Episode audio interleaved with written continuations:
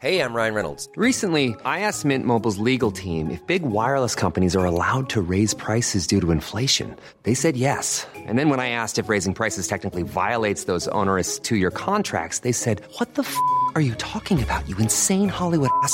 F- So to recap, we're cutting the price of Mint Unlimited from $30 a month to just $15 a month. Give it a try at mintmobile.com slash switch. $45 upfront for three months plus taxes and fees. Promo rate for new customers for limited time. Unlimited more than 40 gigabytes per month. Slows. Full terms at mintmobile.com.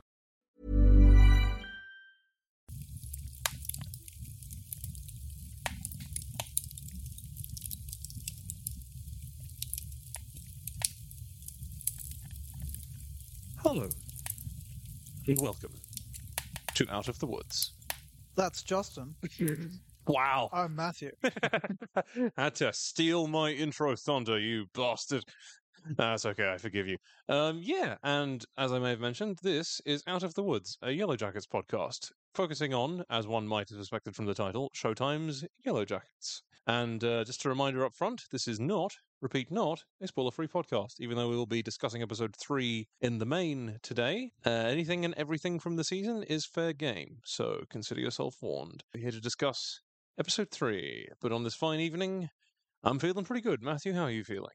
Absolutely fantastic. Yes, my dear listeners, I feel like I should let you sort of behind the curtain a little bit. This episode is not the first iteration of itself. We previously attempted to record an episode covering episode 3 that didn't end up recording. And I gotta say, I mean, it would be sort of cruel for me to say that episode was really great because you can't hear it, but it was, it definitely had its moments. We talked about the movie Antichrist by Lars von Trier. Yeah, That was, that was good. movie. Yeah, we'll have to have to do that one at some point. And uh, other things that I've already forgotten, which is probably good.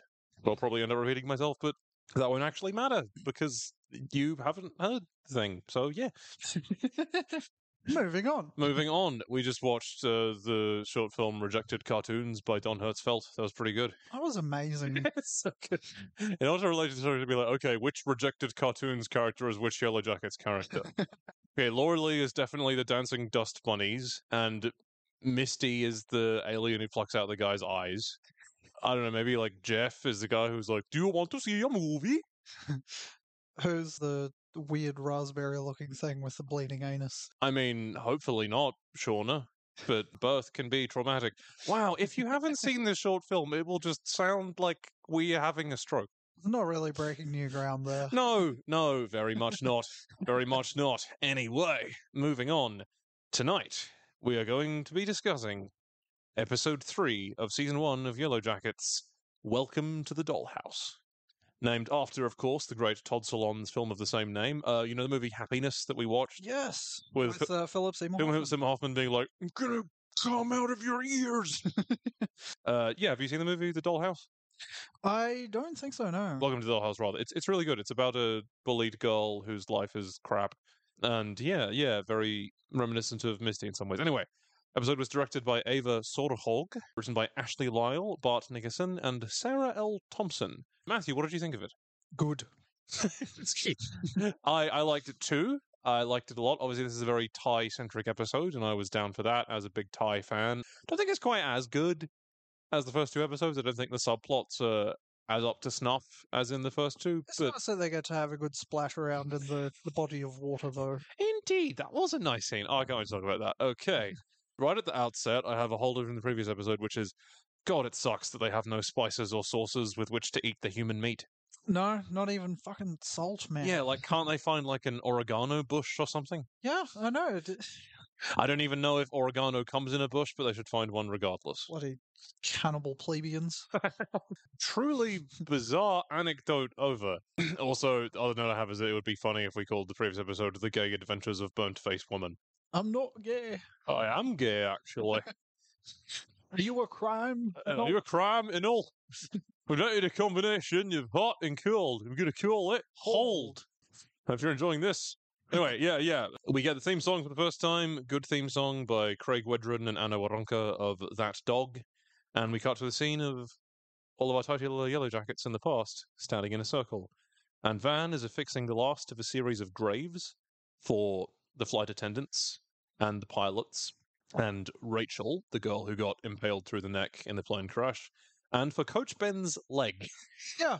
He's still alive. We just really want to honor. His memory of his leg. sacrifice. Do you? I don't think that's the norm. You know, giving a grave to somebody's limb. Yeah, I really don't. I I have to say, if I was one of the actually dead actual people, I might slightly take offense to that. yeah. Okay, you think that guy's leg is on the same level as me? Okay. mm. Yeah. Okay. Anyway, uh, Laura Lee is leading them all in a prayer, in a memorial service for all of the people who have died. And I have to say, I like that she is not just portrayed as a purely hyper religious fuddy duddy, that she actually is a source of spiritual strength and comfort to the other girls in times like these. It's a very mature function that she takes here. And she mentions that Rachel, who was a girl who died, they didn't really know her, but in trigonometry, another mention of that, she never confused her secants and her cosecants, and I don't even know what the fuck that is. Yeah. So even if she did confuse them, she would still be doing better than me. Yep. No idea what that is. Yeah, yeah. I uh, add it to the enormous mouldering pile of things that we don't know. You can fill several books with what we don't know. So I wish someone would make it more convenient. Yeah, we could read those books and Yes. know the stuff that we don't know. And she mentions that Rachel was going to see Oasis at the Meadowlands. Uh, Van Uh. does. Not a fan of Oasis. Not at all. Anyway, Travis does not join hands with the rest of them. Lottie puts a hand on his shoulder awkwardly. Later on in the series, she'll be putting her hand some other places. And Ty is visibly uncomfortable with this whole display, and it is causing her to have a flashback of her Nan, played by BJ Harrison, who was also in the show Maid, a great actress. And small, tiny Ty is adorable, and she asks her grandma, Are you going to die? She responds, Dying is nothing to be afraid of. And Ty will come to vehemently disagree with that statement. And she's like, Oh, we live for a time and then God calls us back to his kingdom with the angels. And it is superficially a nice scene, but we will later see why it makes Ty uncomfortable. And she then says, I'm going for a walk, and leaves mid prayer slightly awkwardly. So yeah, cuts forward to 2021. And Ty has a really nice house. Yeah. Isn't isn't it great? She's got, yeah, a very nice house. Some some very nice digs. Like I guess Some nice mod cons. That's a good word. It is. I feel like because her family was apparently doing well when she was a teenager, and also she became a lawyer. They make a lot of money, and also she had uh, money from the crash settlement. It wouldn't surprise me if she invested a lot of that in crypto or something. Ugh, yeah. but yeah, yeah, she's People getting rich off illusory currency. illusory. That's a good word. Illusory. And so she is sent an email from her campaign manager that is a attack ad from her opponent in the race, which is a terribly edited campaign ad, I have to say. Is like a photo negative. What is this? An AMV in 2009? There's a bit. Even, even for the realm of like attack ads. Yeah, and attack bad. ads in state politics, which nobody really gives a shit about. Yeah, I know. It's the sort of thing you receive in the mail. You're just like, oh, this is going to live in the bin forevermore. I'm doing a lot of that recently because our election is coming up in Australia, international viewers. Mm. Yeah, don't ask me about it. And yeah, so the ad is insinuating that she is a cannibal, and Simone is like, "Oh, you know, you shouldn't worry about it. You should trust your constituents are smarter than that." And what about the last period of American politics would make you think that that was the case? yeah, I don't know. Like, have you met people? Yeah, yeah, or just really politics in general. And ty Ty's like, I bet if I dug around on his past, I'd find his family owned a slave or two. And then Simone is very nice, says, What did you say when you started this campaign? That you would make logical arguments for change. Appealing to voters' rage and fear was never part of that plan, so why are you letting him change that? Which was just a really nice thing to say. A little naive, though, it must be said. Yeah. And Sammy appears. Their dog Biscuit is there. Poor Biscuit. And he's like, Biscuit needs to go to the park. And Simone tells Ty to go and take Sammy and Biscuit to the park. But her specific phrasing is, go enjoy your son. Which is amazing and also a difficult task given how fucking creepy he is. Also, for some reason, I can't stop thinking about, like, you know, do, do they still say good dog, here's biscuit, or do they say good biscuit, his dog? yeah. That must get confusing. Oh, is, are you not also named Biscuit? That's going to be confusing. Mind if we call you biscuit? Yeah, yeah. Jeff is uh having a smoothie. Cut to Jeff and Shauna at the kitchen. He's a smoothie guy because, of course, he is. He's probably a fucking NutriBullet. Shauna asks to be picked up somewhere to catch Jeff out because she thinks he's cheating on her, and he makes the excuse that my boys need me at the store. Which, yeah, I would love the implied sort of workplace comedy of Jeff hanging out with his subordinates Yeah. quote unquote his boys. Sean is still very suspicious of Jeff. It cuts to Nat and Misty on their insufferable road trip. And Misty is talking about the abortive relationship she has had, a hiking guy who apparently asked her for her socks and still never called, which is horrifying because it implies that she did, in fact, give him her socks. I And- got what I needed. And Nat transparently finds her interpersonally repulsive this entire time. I gotta say, Juliette Lewis is doing some great I hate being in close proximity with this person acting. And Misty is texting someone and acting creepy about it. And uh, they're playing music from the musical Cats. It's not very good, in my opinion. no. I was talking to uh, my esteemed partner who is a big fan of musical theatre, and they said that Cats is a sort of musical that is universally hated by people who actually do or are into musical theatre. It's just a show that people's grandmas watch. Fair enough. Again, I've Grandma's got to have something to do. no, that's true. The and I I've only seen the movie, and that was utterly horrific. Yes, I've heard. Yeah, and the uh, not least because James Corden's in it. uh, uh, stories I could tell about that man. I mean, not from personal experience, thank God, but God, Yeah. the list of people we shit on in this podcast. No, yeah, really really. Yeah. Well, we've just lost the James Corden fan demographic. I don't know that I actually wanted that demographic. Anyway, Misty goes to get them snacks, and Nat discovers her, like, part of her car that Misty removed. Surely you wouldn't keep that in the car? I don't Yeah, if I right sabot- there, just so you could ex- find it. like if, if I sabotage someone's vehicle and they were going to then take a ride in my vehicle, I wouldn't put the thing in my vehicle. Yeah, no, it doesn't make the hugest amounts of logical sense. But she's uh, you know, she tends to live for the moment. Dance close to the fire. as the generic Nord voice in Morrowind would say, You like to dance close to the fire, don't ye?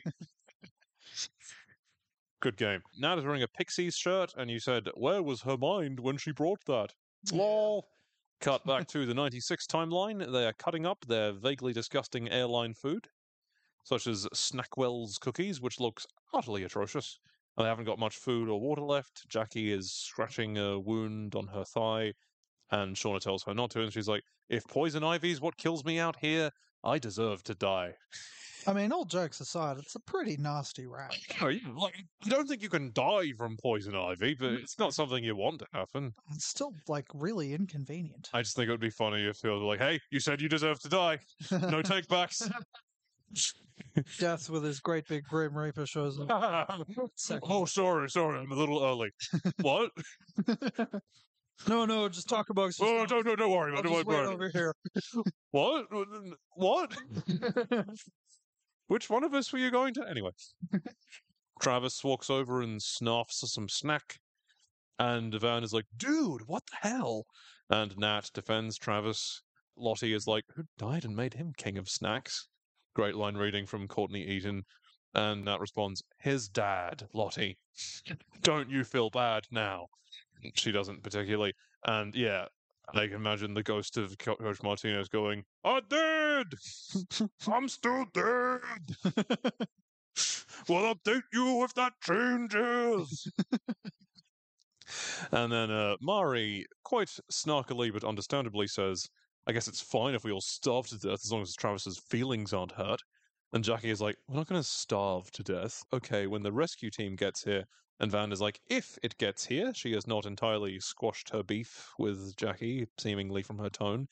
And most of the others seem very facially skeptical of Jackie's assurances that rescue is coming, because it has been several days, you know. And Harvey is very attached to the gum that his dad gave him over in his and Travis's little separate sort of orbital boy nook. And he's like, My dad gave it his dad gave it to me to stop my from popping. And then Travis is like, Well, are they still popping, Harvey? He's very annoyed by him continually chewing the gum. And I know Travis is being kind of a dong in this situation, but listening to somebody chewing gum is really fucking irritating. Yeah. So I'm like, what is this? An antique? Just get rid of that shit.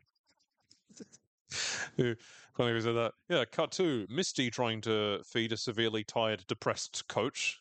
He's basically more or less suicidal at this point. And then she's like, Don't worry, I stole this ch- chocolate bar from the stash. And he's like, Yeah, well, I never asked you to do that, Misty. And he's like, Well, I can't give you any more of these pills on an empty stomach. We was like- all know how much you love pills, you angry bastard.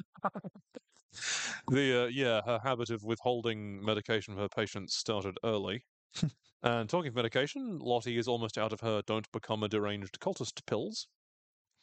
And uh, this fairly grim scene is interrupted by Ty, who runs back. She has seen a lake, and as the resident Tai defender of this podcast, I would like to point out that she is the only reason that they all didn't fucking die of dehydration. It would be a very short show. Good on her. Yeah. And she says it's a. Wouldn't have been able to get to the cannibalism if it weren't for her. So really, she single-handedly carried the entire cast. It's a way to think about it. So yeah, Jackie and her argue about going on the hike to the lake versus staying near the plane, and Taissa points out, "Do you think they're taking their time on purpose?" And then Jackie sort of defaults to like pulling rank as the captain, which she doesn't really have much of anymore. She's like, "This is bullshit." Uh, no, I say no. She's sort of acting like the dictator of the group, understandably, because like you'd cling on to one of the few things that you still have from the time before, and that is authority. But she's gradually realizing she doesn't actually have that anymore. And Ty, instead of just you know immediately squaring up with her, quite cleverly says, "Let's put it to a vote." And this is interesting. If you look at Van's body language in the scene, it initially seemed like she was about to criticize Ty's plan before Jackie interrupted to say, "This is bullshit," and then she's like, "Okay, I'm going to say I agree with this plan out of spite." Also, two side notes. Yes, yes, Every situation needs a leader. There's absolutely. always, almost always, a fuckwit. Yeah, Uh, and also, going to the lake to get drinking water, apparently these days that's not a thing because literally Yeah. the water the globe round is contaminated with all sorts of pollutants. yeah, and yeah, heavy mi- metals yeah, yeah. Microplastics. I mean, I, I think they they boil it at least before they drink, but Well, I don't know if that would get rid of everything. No, it'd still be full of plastic and chemicals and God knows what. Yeah, but if the alternative is dying of dehydration, you'll probably take your chances with that. Yeah, apparently they're putting up these filtration plants like everywhere because Yeah. otherwise, without them, we will all die. Uh, rather sobering thought for this comedy TV show podcast. Yeah, sorry guys. Death is coming, put on the gold hat. so yeah, said vote occurs, and Lottie, Laura Lee, and Mari vote with Jackie. Mari is still trying to curry favor with the captain, despite the fact that her stock is decreasing, and Lottie, I think, at this point is just kind of going with the flow. Everybody else votes with Ty, you know. Nat, Van, Travis, Misty. Travis does it in a douchey, pointing way. I can't really describe it, but I want you to, dearest listener, try to imagine somebody putting up their hand to assent to something in a douchey way. Shauna also votes with Ty, and Jackie, by her facial expression, sees this as a betrayal. And like, Shauna, as a lifelong spineless people pleaser who tries to stay in good with everyone, you are fucking up here. You could have just not voted. That position had already won. You could have stayed out and be like, oh, who knows? She just wants to go have a splash around. You know, survival situation. But th- there would have been a, but there would have been a splash around anyway. Uh, whatever. so yeah, cuts to their preparations to leave to the lake after Ty looks triumphant and Vaki, the Jackie looks betrayed. Vaki. I guess that's the Van and Jackie ship. Oh, that could be good. Van removes the compass from the plane with an axe. Uh, good thinking on her part. Shauna writes SOS gone to lake on the plane with lipstick, which, like, I'm pretty sure that would wash off very soon, but nah.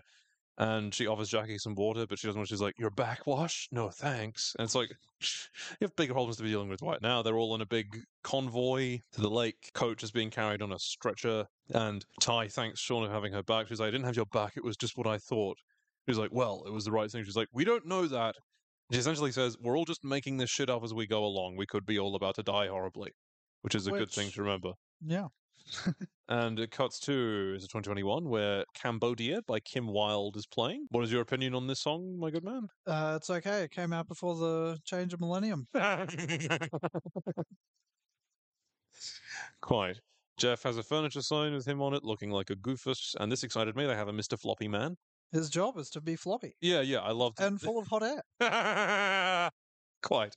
I love a good Mr. Floppy Man. Shauna is tailing him, and then she ducks when they hit a stoplight, hoping Jeff will somehow not recognize his own car. Which apparently he did not, so fair assessment of his intellect. Yeah. And yeah, th- he drove like 500 meters. You could have walked that, Jeff. You're an athletic dude. Yeah, like why you kill the planet? Yes. It's already dying. It doesn't need the help. Ah, big theme of this episode. this episode was sponsored by Extinction Rebellion. and yeah, The power. quite. Uh, they go back into the past, and we see the convoy pass a gross dead bear.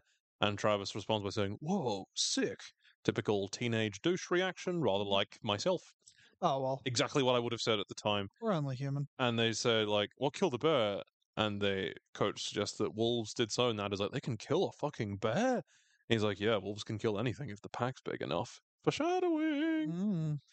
Cut back to 2021. Ty is calling Jessica Roberts, who it is revealed is actually her fixer and is not a journalist at all, but was trying to shake down the remaining Yellow Jackets to figure out if anybody was going to leak any disturbing info about them getting up to cannibalism and orgies.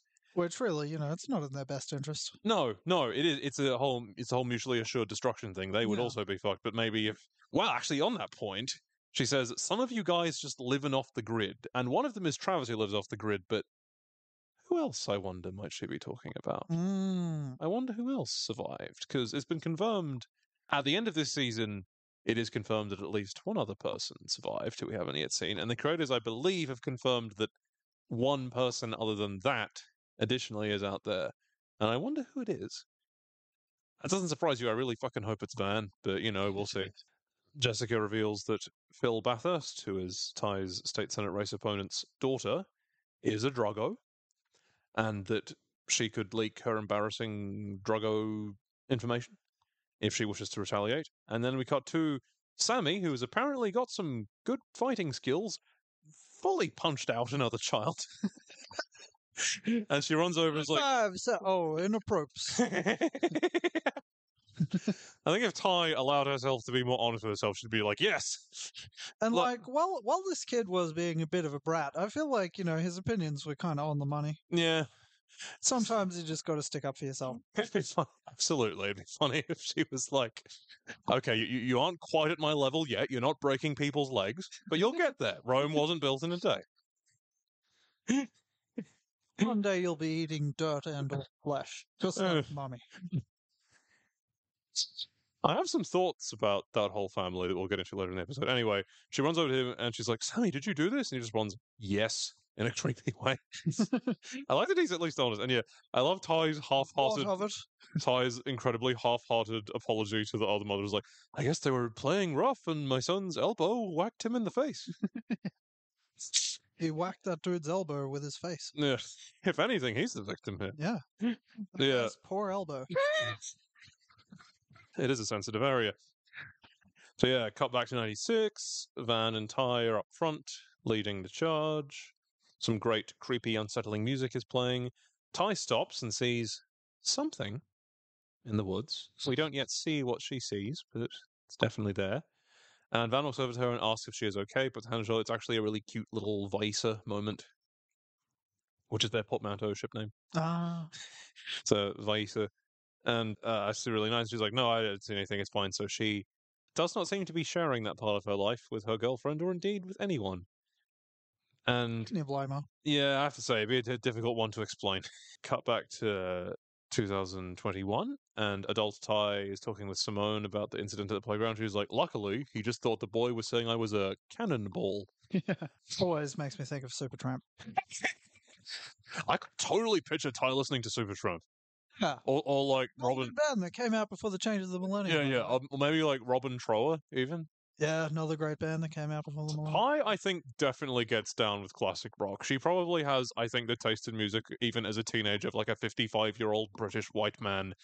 and probably Van constantly makes fun of her for this because she probably likes to listen to Montel Jordan. Yeah, and like I can appreciate your musical taste, but why do you never play Van Halen? No, she. Oh, oh man. You know, she loves that band. Also, I think it's, while we're sort of discussing that relationship, I think it's. The, this shirt becomes a plot point, but I just find it funny that Van is the one wearing the co-ed naked soccer t-shirt when she is gay. I presumably prefer single sex naked soccer. And I like I like the idea of her wearing that as just like a private joke for her and Ty. Like, yeah, this is funny. They don't get why it's funny, but I do. It's like how I bought you that Walking Dead shirt, even though you don't like the Walking At Dead. one time, it had a version of the American flag on it that was bleeding. And one time, Tom walked up my stairs and saw that I was wearing it and immediately turned around. anyway, okay, moving on from that. yeah, Ty is like, this could be our new normal if I don't hit back. Pun. And Simone was like, our son just assaulted another child, and you're talking strategy? Which, like, I mean, they're kind of one in the same, but I get what you're saying, Simone. And this is a scene where, like, Ty goes to sort of talk to Sammy about what he did and chastise him. And then he just says, Be quiet. It's like, oh my god, if I did that as a child, I would get a bollocking. Yeah. I would get an absolute bollocking. Then she takes the doll and tells him to go to his room. Sammy is still terrifying. It's a creepy scene of tension that kind of fizzles out. Yeah, because it's building up to later, more disturbing things. And back in the 96 timeline, Nat is complaining, saying, This shit is way longer than four miles. and then she says, From the angle of the sun, it looked due north. And then Jackie's like, North, that's a precise way of doing it. And she's like, I'm not a fucking cartographer. it's clear that they agree with their breaking point. But then, Van, who is up the front, the uh, Vanguard, if you will. Ah. Yeah. I just realized that the name of the group that I belong to of stands of that character should refer to ourselves as the Vanguard. Seems like a real missed opportunity. Indeed. And she goes, Oh, hell yeah, bitches, in a really adorable way, and runs toward a lake. And yeah, the song Dreams by the Cranberries plays. It's a good song. Uh, thoughts on the Cranberries? They're okay.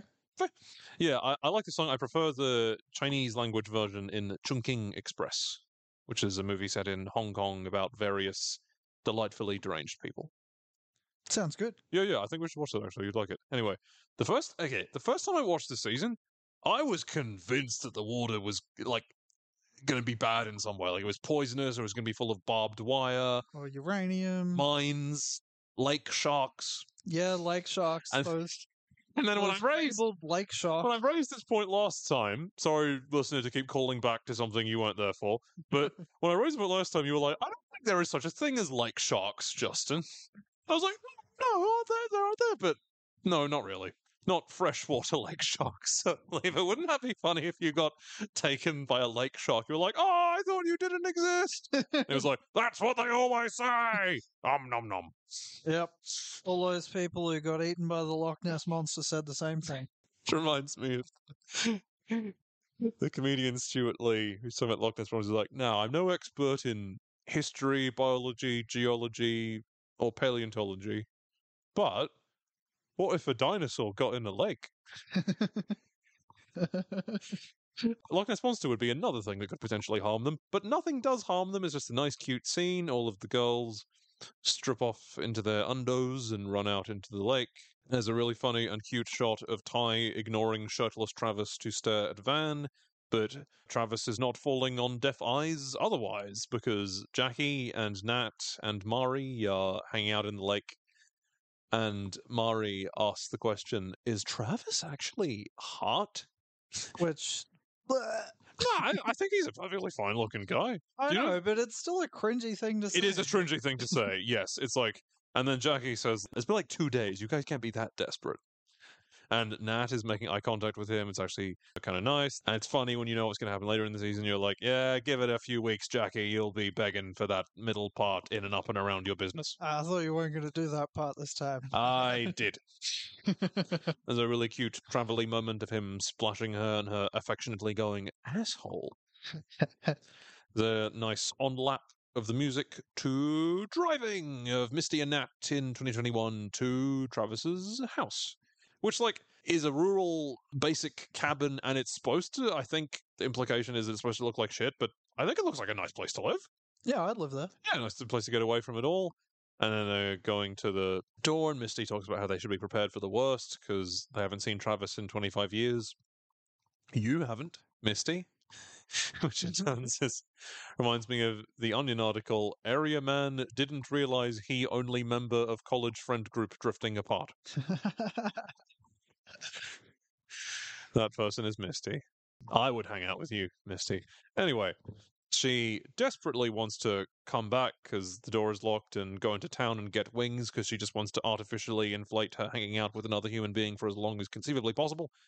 Like in the episode of Breaking Bad where he's in the cabin in the middle of nowhere and he pays an exorbitant fee to that fixer guy to play cards with him.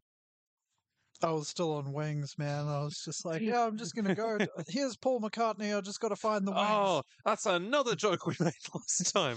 Oh, did we? I like I'm Paul recycling McCartney. my material they didn't get to hear. Yeah, I mean, if I hadn't said that, they wouldn't have known. So yeah, I really, I'm the person to blame here. Nat straight up breaks into the house, smashes the glass. Classic Nat.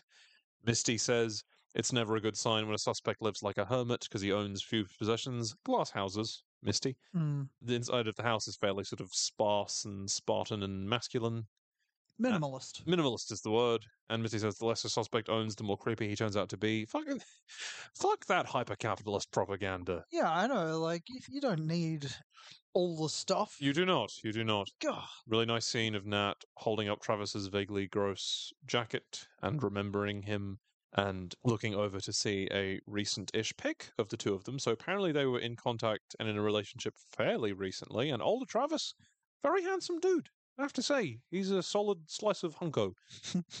Uh, cut back into the past, where Coach is still having a pretty miserable time of it. He is on the beach, and Misty has a squirto bottle of water and is saying, Here, take your shirt off, I'll squirt you. and then he doesn't seem to be into that idea, so she just squirts him on the head. There's a cute Tai and Akilah moment where um Akilah is braiding Tai's hair, and Tai has a necklace of her name which I love and reminds me of the movie Dark Horse, also by uh, Todd Solondz from Welcome to the Dollhouse and uh, Happiness, which is a great movie about a severely strange, loserish man. And what's her chops is in it? Who's the not Neve Campbell, the other chick from the '90s who is like, if you can't get Neve Campbell, you get her. dude, I don't even know who Neve Campbell is. I forget who I'm talking to. You know a lot of things, but names of actors isn't one of them. yeah, I know a lot of names. No, of no, totally, just of movies that you've seen. Yeah. yeah, and actors that are good. Sorry. This is this is Saved by the Bell all over again. Selma Blair. Ah, yeah, yeah. Selma Blair. And Akilah says to Tai, if that girl poured water on my hair, Coach wouldn't be the only one missing a limb, which is awesome. Fucking love Akilah. Oh, my fave minor characters. Tai looks over at Van playing. You know the game where you stand on someone's shoulders in the water, and another person does that, and you try to smush each other over? Yes, I've seen this episode three times. well, they're doing that. It's a weird game, isn't it? It is a weird game. And Tai is looking at Van, and Van looks over back at her, and it's really cute. And then Akilah's like, "Well, you've got the JV team fooled." She's like, "She's like, well, you're not that much of a bitch."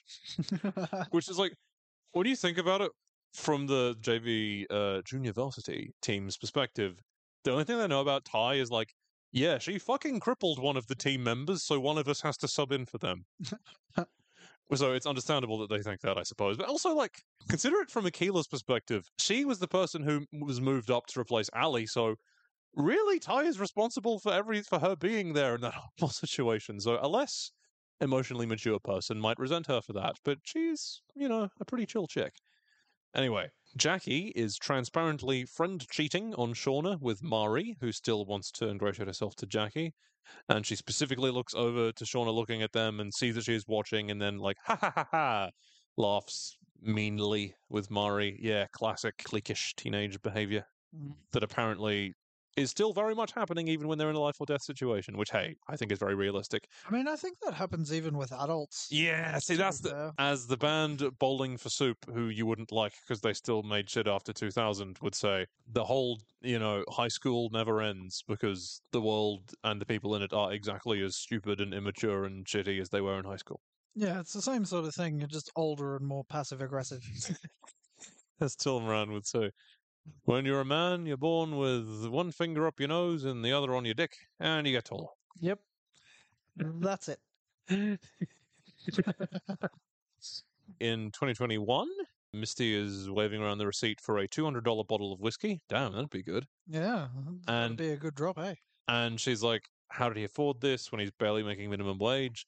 He didn't. It was a gift from Jessica because I she went to meet him and question him, but he didn't tell her shit. But he still took her bottle of whiskey, which good man. Yeah. And then Alcoholics still got to drink. do they ever? I mean that that's sort of their whole thing. Yeah. Eagle-eared listeners might notice the weird inflection I put on the word "there" in that sentence. A cop comes and arrests the both of them and forces them to put their hands on their head, and he arrests them. Which I have to say is understandable. They'd break into a guy's house. And then it cuts to, also in 2021, Shauna trying to access Jeff's hotel room. And I love the creepily, cheerfully unhelpful receptionist. It was like, I'm sorry, I'm not allowed to give out your details without a text message. It's like the exact kind of person who is being obstructionist in a terrifyingly smiley way. yeah, she's been trained in how to talk condescendingly. Exactly. And anyway, uh, Shauna is like, Look, I didn't mean to bring this into it, but I'm with Homeland Security, and starts telling this absolutely outrageous lie of her tracking a potential terrorist bomber. And it's quite an obvious lie. It's an extraordinarily obvious. It's, it's about as transparent as who's that guy? Timmy Glasscock? Jimmy Gloss. Jimmy Glasscock. You could always see him coming. oh, listener, I hope you enjoy us saying a bunch of stupid shit that has nothing to do with the show. I feel like somebody who didn't enjoy that wouldn't still be listening at this point. No. I mean, the thought that anyone still is listening. I know, yeah, you- frank. I mean, thanks for doing that, Oh, yeah. but also, why? hey, What's wrong with you? No, hey, you know, we shouldn't take up that tone. Anyway, Adam appears and very conveniently, I have to say, he just keeps turning up. Hmm, some people might be suspicious about that. And he runs with the bit. He's like, uh, DC's on the line. I was wondering if the creepfully unhelpful receptionist lady went home and was like, You don't think they really. No, no. Maybe? Wouldn't it be fucked if they're like was a terrorist bombing hotel that was just completely unconnected and she had spent the rest of her life thinking that she like could have stopped it and didn't? ah, a dark thought. Anyway, when Shauna asks what the fuck he is doing here, a thoroughly reasonable question, he just says, I'm just here because they make a great martini. All martinis are the same. yeah. Is it is it a special kind of olive grown in a grove in Tuscany? Like I mean, like, to be fair, like, I think you can have them based on gin or vodka. what? Eh, what But eh, even then, no, like, yeah, you know, exactly. Every single gin place is literally just vodka with some shit in it, you know? Gin is just vodka with some shit in it. Maybe don't put that in the new gin ad campaign. I love that you're having an ad for just not a brand of alcohol, just a type of alcohol. just like uh, vodka. You're 47, divorced, and angry. anyway, um, as much as Adam as a character doesn't exactly grab me by my cojones, I will admit that he does have chemistry with Shauna. Anyway, it cuts to Misty and Nat in jail. Misty is being adorable about it, refers to it as the old slammer, and says, He thinks we're hookers. And then, reminds me of that bit where this guy's like, "Oh, we thought we saw a bunch of hookers, but then we got closer and we realized it was just Motley Crue." Man, you know Nat loves to listen to Motley Crue. in fact, in the 90s, she's kind of doing like an 80s Motley Crue loving girl aesthetic throwback in a way. Travis really doesn't like Motley Crue. He's like, those guys look like pussies. uh, Nat doesn't really go with her on this and is just like, you stole my battery cable.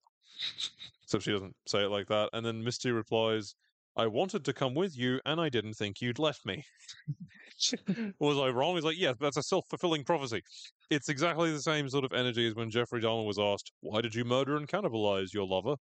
And he responded, He wanted to leave and I didn't want him to leave. like, So I let him live forever in my body. that's disgusting. The guy calls Nat to get her one phone call, and her last name is Scatorccio. Nat is Italian, apparently. Big win for us. And it cuts to Tai, who is browsing the tweaker daughter of her opponent's Insta page. Yeah, yeah. And she receives a call from Nat from prison. And she, Nat, makes some sort of joke. I was like, I guess you can be glib when it's not your money wasted. She's like, I never asked you to pay for my rehab, and I'm not high if that matters. And she mentions that they went to see Travis, uh, and she said, meaning you broke in. And then Tai says Nat, he doesn't want to be found. He disappeared on you for a reason, which, ouch, but apparently accurate. She's like, I don't want to pull you out of that toxic shit again. So, yeah, Nat and Travis have just been having a horrible, tumultuous, on again, off again, Charles Bukowski esque Drogo relationship, which I, for one, am very excited to see when the show gets to that point. And then Nat says, It's so easy for you to judge others with your perfect life. It's like, yeah, it's because I spent my plane settlement money on a house and not speed. Yeah, can buy a lot of things when you don't have a meth habit. God, can you ever? Yeah. I could almost picture Tai saying to her, you know, we all have the same 24 hours, which is kind of a bullshit saying.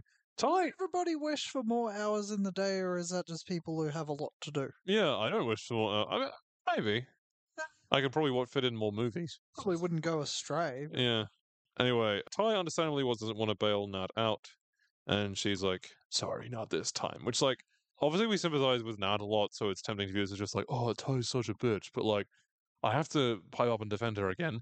Put yourself in her shoes. Imagine that you had paid for your friend's rehab, and then the second they got out, they broke into somebody's house and got arrested. You know? Yep. Wouldn't you at that? Incarcerated. Yeah. Wouldn't you at, like? Yeah, you're at on that your own. at that point you kind of conclude you can sort your own fucking shit out for a bit. yeah, So yeah, I understand. I'm going to bail you out every single time. Yeah, literally in this case. Yeah.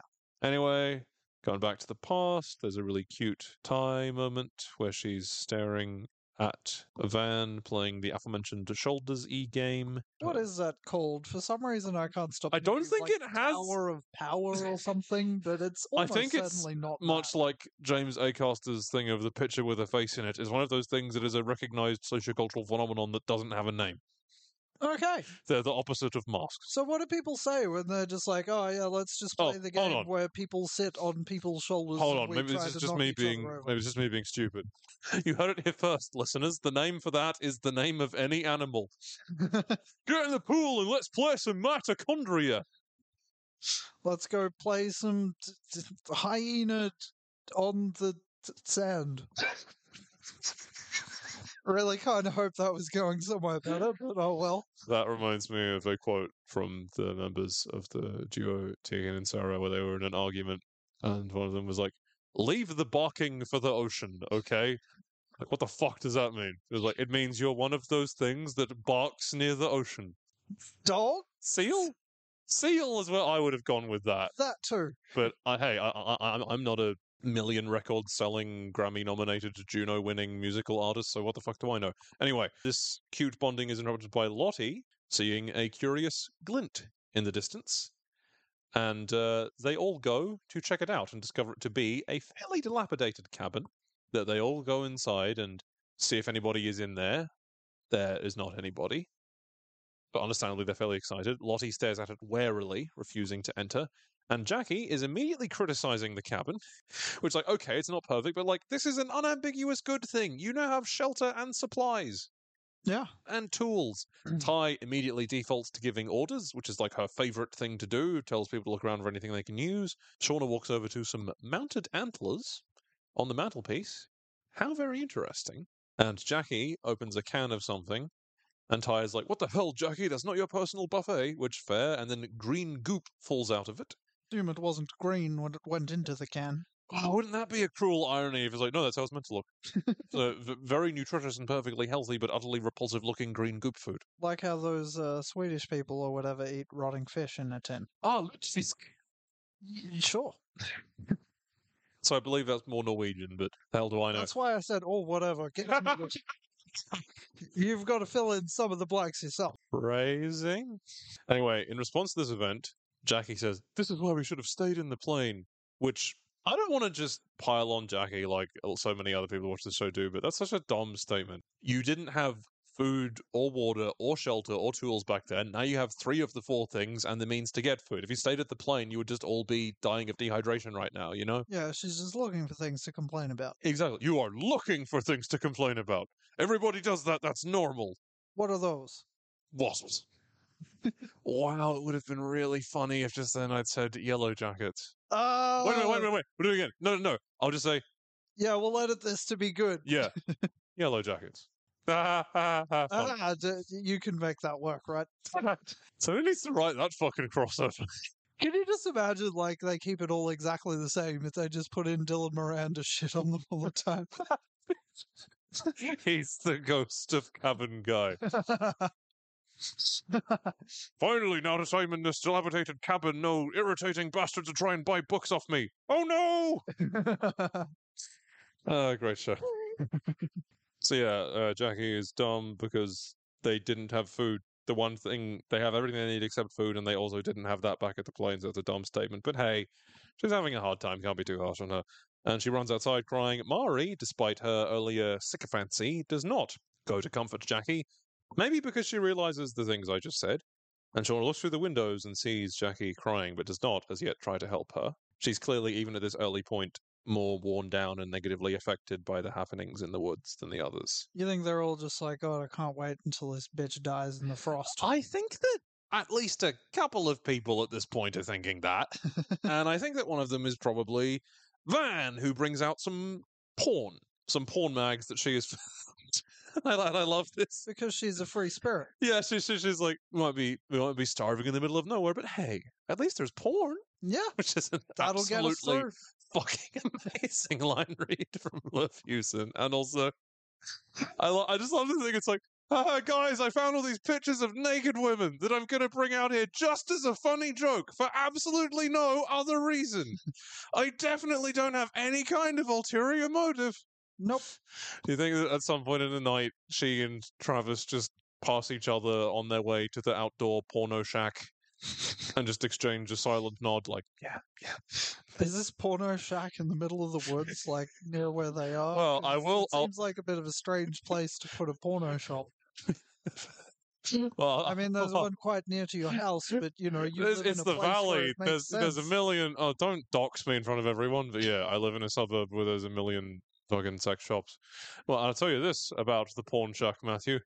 It's a little old place where we can get together. Even by our standards, this is a tangenty fucking episode. Anyway, Travis is a chode about it. I wonder if there's a mm. Guinness Book of World Records medal for the most tangents in a podcast. Well, let us know, anybody who's still listening at this point. Mari's like, it's of the dude with his dick out and they're like, Hey, this guy kind of looks like you. And Travis is like, oh, if only any of you actually looked like her. Ouch. And then, I yeah, I hate to admit this. Sting. Yeah, I know. I hate to I hate to say this, but unfortunately, when someone asks him, "Do you guys actually jack off to this stuff?" He's like, "No, we hate that shit. You can't even tell what her favorite book is." Yeah, I know. Unfortunately, that's extremely funny. Yeah, no, that that's a good joke. it's really funny and cute. Where Van and Akilah are talking, and she just points to it and goes like, "What is that?" And she's like, "I don't know, dude." Some Anyway. sort of alien spacecraft. They're very tiny aliens. Uh, that sounds like something out of rejected cartoons. Anyway, Travis takes some porno mags, goes back over to Javi, and uh, Javi wants to see the porno mags, but Travis won't let him. It's like, dude, Javi just watched his dad die. Let him see some baps. Who's it gonna hurt? Irritated to find Javi still gumming along, Travis grabs him in a headlock and forces him to spit it out, and attempts to convince him that Dad was a dick, Javi. Right? He's the whole reason we're in this hell, and now he's dead. Don't you understand? Dad is fucking dead. And then throws the gum away. Yeah. And arc into the sky. If the gum was sending it it might have said, looks like Team Rocket's blasting off again. Wow. Yeah, sorry. Nat sees this and disapproves, but seemingly doesn't, like, do anything. Cut back to mm-hmm. 2021, and Misty asks Nat who she called, and she was like, Someone I thought I was a friend, but I guess I was wrong. Slightly melodramatic. I, was, I could have sworn you were about to say, but put a pin in that. and that's that bingo square crossed off. Anyway, Misty goes out to call someone, and Nat rather bluntly asks, "Who do you have to call?" you me- don't have friends. yeah, let me. You, you know your loneliness and insecurity that has animated you every waking moment of your life. Let me just kind of rub your head Throw in that a bit. Back in your face. Yeah, let me just kind of like smush you around in that. Yeah. She's like, "Who do you have to call? Your bird?" And then Misty laughs is like, "Oh, Caligula hasn't learned how to use the phone yet." Which implies that she is Yeah. planning to teach it. They said I could never teach a parrot to call. no, parrot, no. You're referencing the ASDF movies again, aren't you? I'm never not referencing the ASDF movie. I mean, you you've spent a solid chunk of time not referencing the ASDF. I mean, in my mind, I'm always referencing it. I've known you for 17 years or something. Fuck. yeah, no, it's it's been a while, hasn't it? Yeah, you have actually, because you came to because because you came to school in 2005. Yep. No point bleeping that bit out. Fuck me. I think I gotta lie down for a bit. That's that's It's a good thing you were already seated, otherwise you might have just sconed yourself. good word. Anyway, anyway, let's not have this episode I go for sworn you were about to say sconed. Well, I said that in my mind. anyway, cuts to Shauna and Adam in said hotel bar. Adam is talking about some dumb bank safe art project he made. I don't really give a shit about it. Then he says, I go as road takes me. I don't ask why or where. I just let go. It's like, oh, I mean this from the bottom of my heart. Fuck you. Wanking hand gesture. And they quote Vonnegut at each other, specifically Slaughterhouse Five, which is a great book. I recommend it. And Adam now knows Shauna's favorite book, so according to Travis, he can jerk off to her. Okay.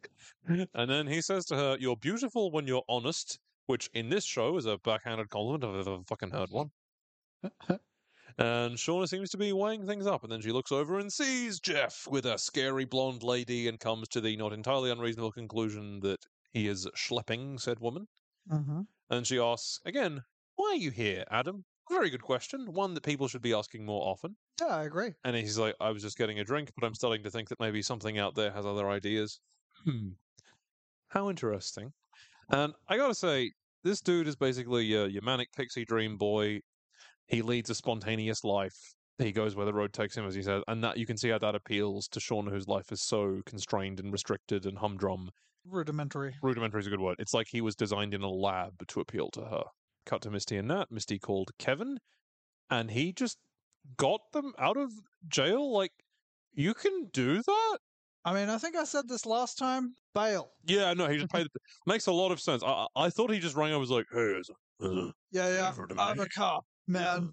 Just Could get my uh, friends out of jail. Or, but more precisely, my friend and Misty. Yeah. Misty Specificity never goes. It is revealed that Misty has been texting Kevin as Nat, impersonating Nat. Jesus Christ, boundaries. Like, imagine if I started messaging some chick on a, da- on a dating app or whatever, pretending to be you. And I was like, oh, you have a date with this person now. I've told them that you're a genius alchemist. Yeah, that would that would be weird. Basically, like in an episode of To Bring It Back, Black Books, where Fran tells that lady that Bernard is a reclusive genius. He's like, she's going to be very disappointed when she finds out that I'm just a reclusive wanker. Nat asks uh, some quite reasonable follow up questions. She's like, Oh, I've been being you, so I've been being dark and deadpan. I would love to hear Misty's attempts Yeah, at I'm- being dark and deadpan. I'm so upset that they didn't Yeah. include a short clip of her on the phone. him. Oh, that would have been so good. Oh, I mean, I think it was just for text, but I love the idea of her impersonating her voice. I'm played by Juliette Lewis. I've smoked a lot of cigarettes. Sadness. Cut to 96. The flies are circling poor old Coach Ben. The girls are bringing supplies from the plane, whereas Jackie is just sitting around being sad. Not the first example of her not really pitching in, and it shall not be the last. Shauna goes over and brings Jackie some spare blancos and clearly tries to cheer, you know, make her feel better, saying, I'm sorry that I didn't vote with you. I was just following my gut so that we wouldn't die of thirst. I don't know about you, but I'm really fucking scared. They should have come for us by now, right? And she's like, I just need my best friend right now. And Jackie, you know, forgives her. They hug. It's actually a genuinely cute scene. And Jackie, this is like Shauna letting Jackie comfort her in order to comfort herself, you know? Mm. Because obviously Shauna is doing better than Jackie. They all are, but Jackie is a very sort of externally focused person. You know, she's a very. If you were inclined to be positive, you could say that she wants to sort things out for and help others. If you're inclined to be negative, you could say that she wants to control them. And the truth is probably somewhere in between. But she was trying to reassure herself Mm, yeah. equally as much as the other person. Indeed, indeed, but it's probably true of a lot of people. And she says, "The worst is behind us." Okay, all. uh, whistle past the graveyard, why don't you? Anyway, Ben's terrible, horrible, no good, very bad day gets even worse because he falls on his stump, which ugh, that'd hurt. Ah, yeah, and the ensuing length of s- expletive. Oh, so many expletives. He just goes, "Fuck you, fuck you." And of course, they're all a bit like on edge at this point. Indeed, indeed. And Misty runs over to help him, and he smacks her in the mouth. and then her facial expression kind of suggests, like, okay, I can yeah, use I'm that. kind of into that. Uh, yeah, he's Just, just, call me Cheryl Tunt from Archer. man, that is, at some point, we got to do which Yellow Jackets character is which Archer character. That'd be a good one. Yeah. Coach is sobbing. He's like, I can't just be like this now. Why couldn't I have just died? Which is also what I was saying when I watched Cats 2019. Yeah, no, I feel that. I should okay. I want to specify because I was listening to an interview with uh, Liv Hewson, who plays Van, where they were saying that they love the musical Cats, the original version, and think that it's actually great. So, like, you know, I've never seen the original musical. It could be great. I've just seen the 2019 version that even they concede is not very good. So, you know, I don't want to just shit on cats. You know, you don't want to shit on a. Well, that sounds disturbing out of context. It sure does. you don't want to judge a man until you walk a mile in his paws. And then in response It's, to it's funny because Paul is like P A U S E. it is No, like, I mean, you could interpret that into like no, but but like how like the feet, Well, but- yeah, but how is the other thing funny? Because like you know you can't walk when you're paused.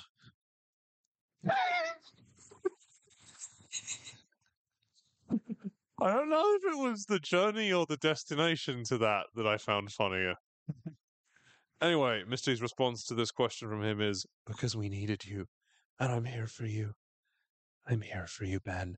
An absolutely fucking terrifying line read from Samantha Hanratty, or Sam Han, as I shall be referring to her as. And this scene of somebody comforting an ill person triggers yet another Tai flashback to her grandma. Her grandma sees something Something.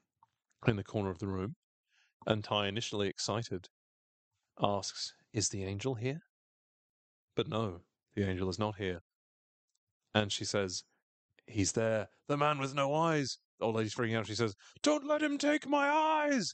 And then Tai looks over the mirror and sees a fucked up guy with no eyes who looks kind of like Michael Jackson. Yeah. Yeah, Or and, that like- guy from possibly in Michigan or something. Oh, or like, oh man, dearest listeners, whom I presume must still, some one person must be listening at this point. You one person, go and watch possibly in Michigan the short film. It is amazing and will appeal to any Yellow Jackets fan. And yeah, terrifying scene very much makes sense. And this is the thing I want to get into this. Is the whole thing of like, is this show supernatural or is it mundane? You could interpret that as she also saw the spectral vision of the evil ghost, or you could interpret it as more like she heard her grandmother having an unpleasant delusion, as many people do when they reach the end of their lives, and formulated the visual of the guy around that. That's a good theory, actually. Is it, yeah, but what I'm saying is like you can interpret it either way. Some people are very much believing that the show is supernatural. Some people believe that it isn't. I'm sort of I don't really care one way or the other. All I really care about is as long as the characters have agency and the horrible shit they did was from their own free will and not because they were possessed by an evil tree spirit, then I'm fine. And like the way they get there, like explain that is Mm. good. Like as long as that's good, it's all good. Exactly, exactly, exactly. It's all about the execution. Mm. Anyway, Tai is talking to Sammy in his room, and she's like, I know you're not asleep. You're going to stay mad at me forever? And I think he might be about to. And then they talk about him whacking that child, and she says, When people do bad things, they should get punished, don't you think? A very interesting thing for Tai or any of the survivors to think, because they have not as yet been punished for all the horrible shit they did. No, Yeah. except for that lady who uh, uh, called that lady a cunt in her head and that exploded.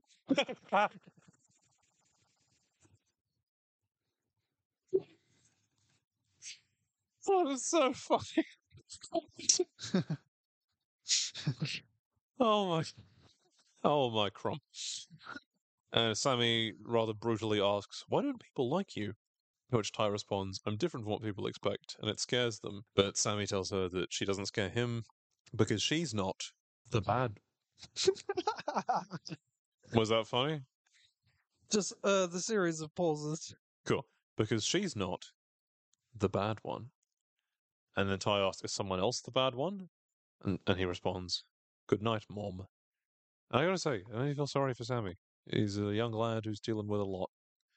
And this interaction emboldens Tai to hit back, because she can sort of spin this now as I'm doing this for my family, but whether she actually is or she's just doing it for her lust for power and authority is ambiguous. I have to say, probably a bit of both.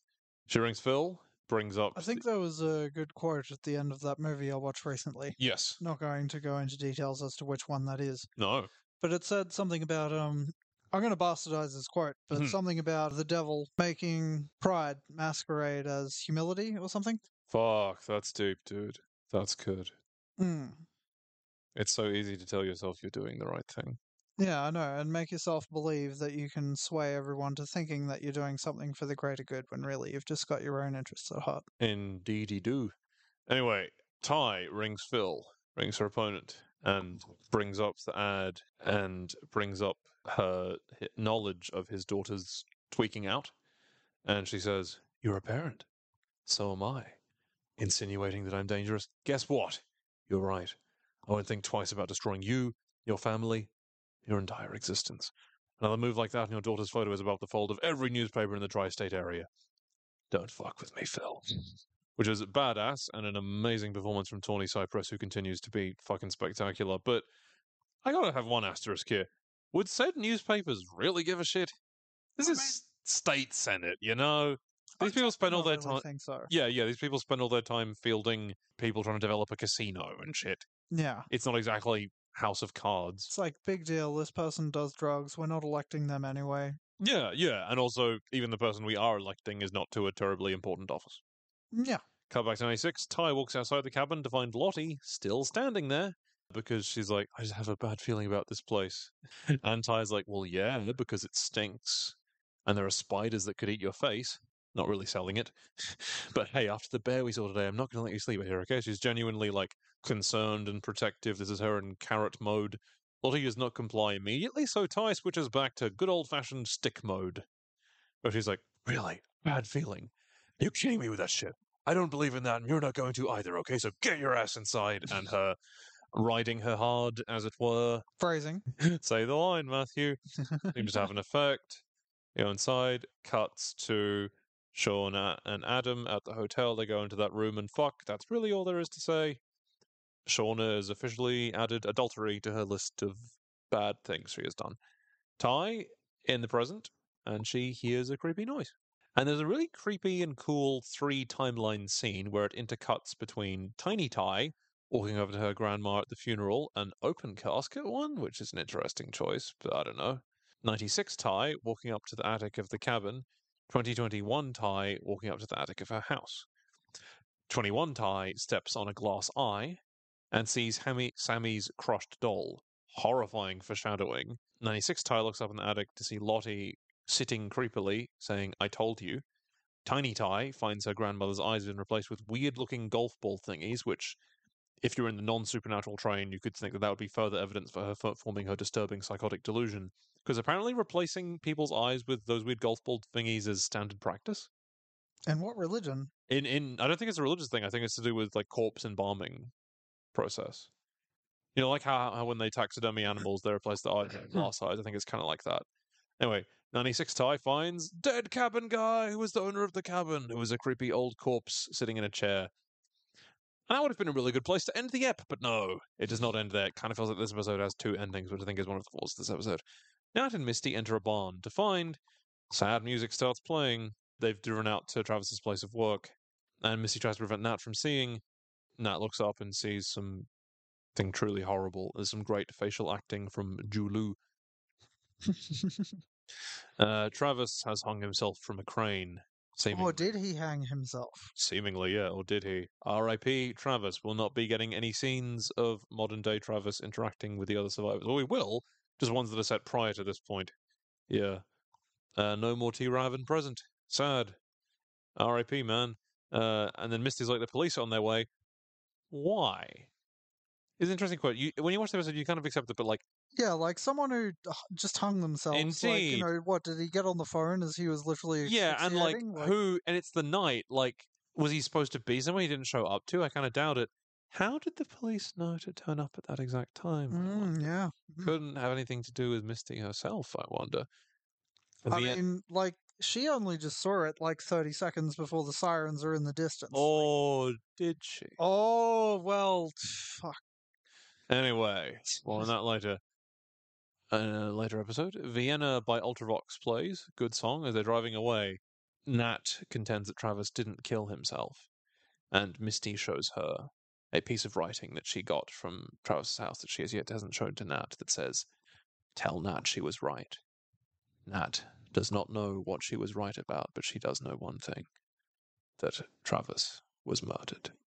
And it pans away as the song Vienna soars the bit that goes, The feeling is gone, only you and I, it means nothing to me. Oh, Vienna. As it pans over his dead body. So, yeah, good ending to an episode. As I said, kind of feels like it has two endings, but they're two good endings. And, uh, yeah, we have another death. R.I.P. Travis. Sorry, man, pour one out.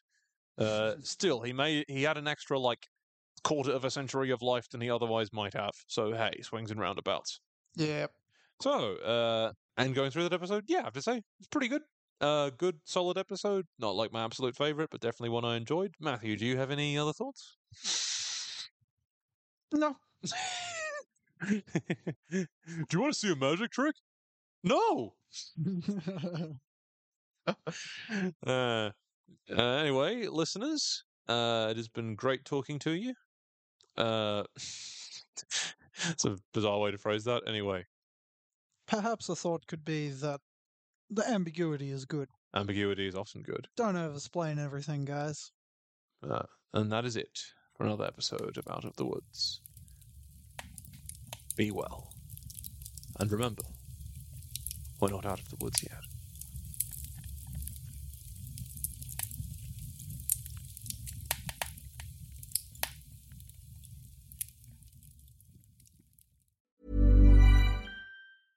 Hey, it's Paige DeSorbo from Giggly Squad. High quality fashion without the price tag. Say hello to Quince.